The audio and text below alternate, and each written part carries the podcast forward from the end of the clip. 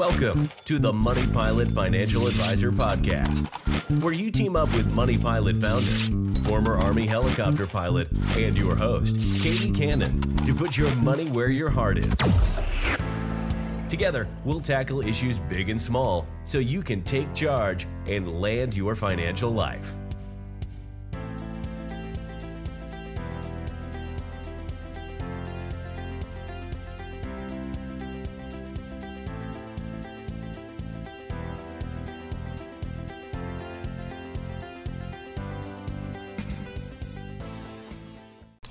Hello, everyone, and welcome back to the podcast.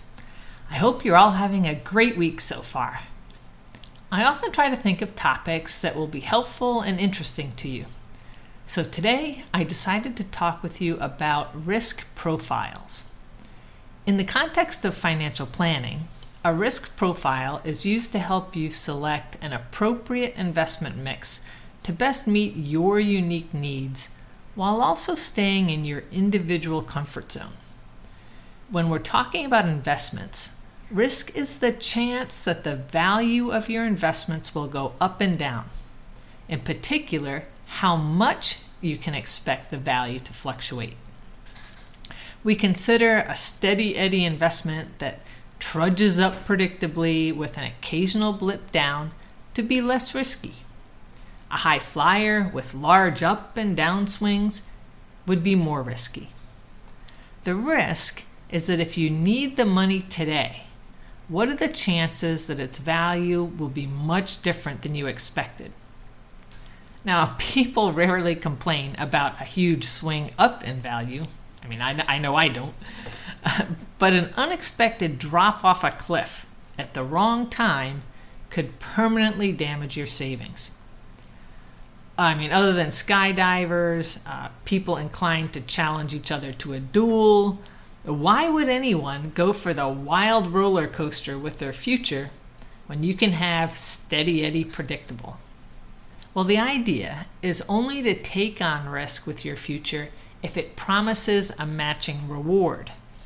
You may make some smart investments that are more risky in the hope that your investments will grow and provide money for a better lifestyle or an education or a more comfortable retirement.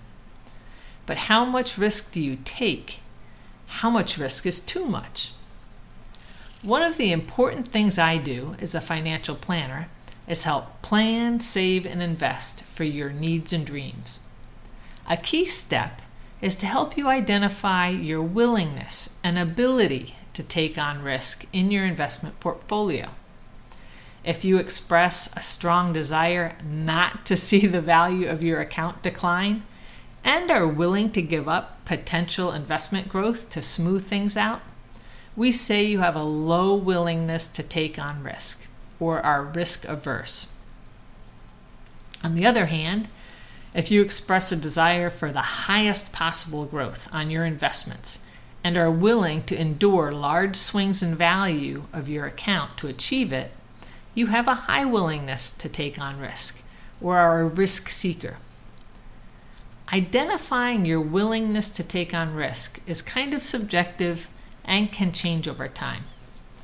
I usually talk with my clients about their relationship with money and use a questionnaire that asks questions like if you had a 50 50 chance that you could win $50,000 in a coin toss or lose 20,000, would you take the chance?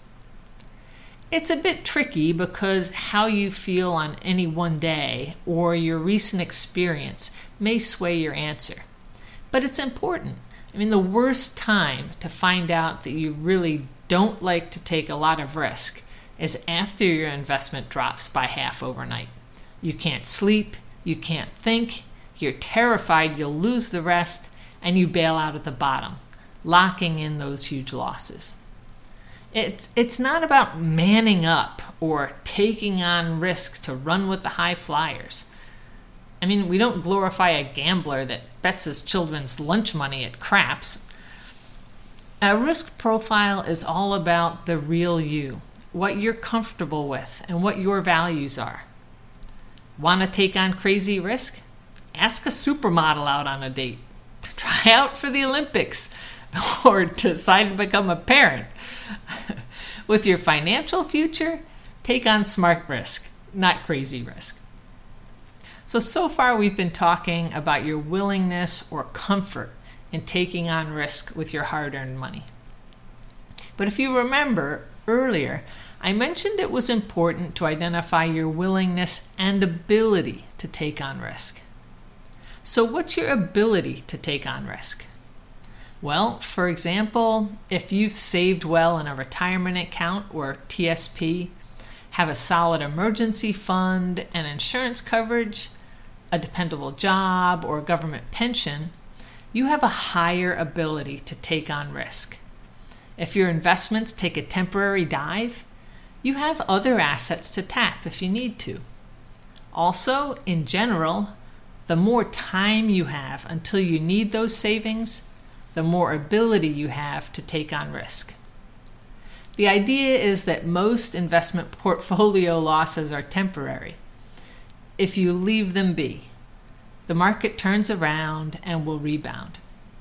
The question is do you have the resources to ride it out? this is why younger people with low debt and solid savings often have a higher risk ability.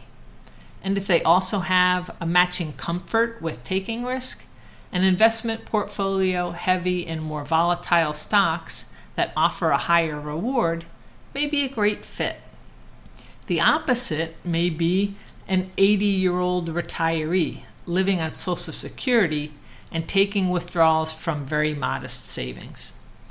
They might not be able to work more if they have unexpected expenses or cost of living increases, so they have to live on what they have they probably won't have the ability or time to recover from a huge drop in the value of their investment portfolio. This person would have a low risk ability, even if they were willing to take on risk. Your willingness and ability to take on risk may not always match up, though. As an advisor, I generally recommend investing based on the lowest risk, either your willingness to take on risk or your ability to take risk. What if you want or need higher investment growth? If the challenge is your ability to take risk, shoring up your safety net is a first step. An emergency fund, insurance, and flexibility to tighten your belt if need be will help raise your ability to take on more risk and in the long haul, enjoy higher investment returns. What if your risk tolerance or comfort taking risk with your investments is low? Focus on smoothing your investment returns with diversification and investments that are lower risk, lower reward, like more bonds may be a good move. But you'll need to take a realistic look at whether this investment growth will provide for your future needs and wants especially after you stop work in retirement. It's all a balancing act. There's no sense in taking on more risk for more reward if you don't need to. If you have low risk ability, it could end up badly for you if you take on more risk than you're able to weather. Just be realistic about how well a low risk profile will grow and whether it will provide for your future expenses. A good financial planner, like me, is a great way to explore your risk profile, see how it matches up with your needs and dreams, and help you save and invest to reach your best future. If you prefer to go it alone, most investment platforms offer online tools to help you identify your willingness to take on investment risk. Typically, you fill out a few questions and it will provide a general investment recommendation. Compare that to what we've been discussing today to help shape how you invest. If you have any questions or want help with your special needs and dreams, reach out. I'd live to help. Thank you for joining today's podcast. Like to find out more? Visit us at moneypilotadvisor.com. Let's team up and land your financial life.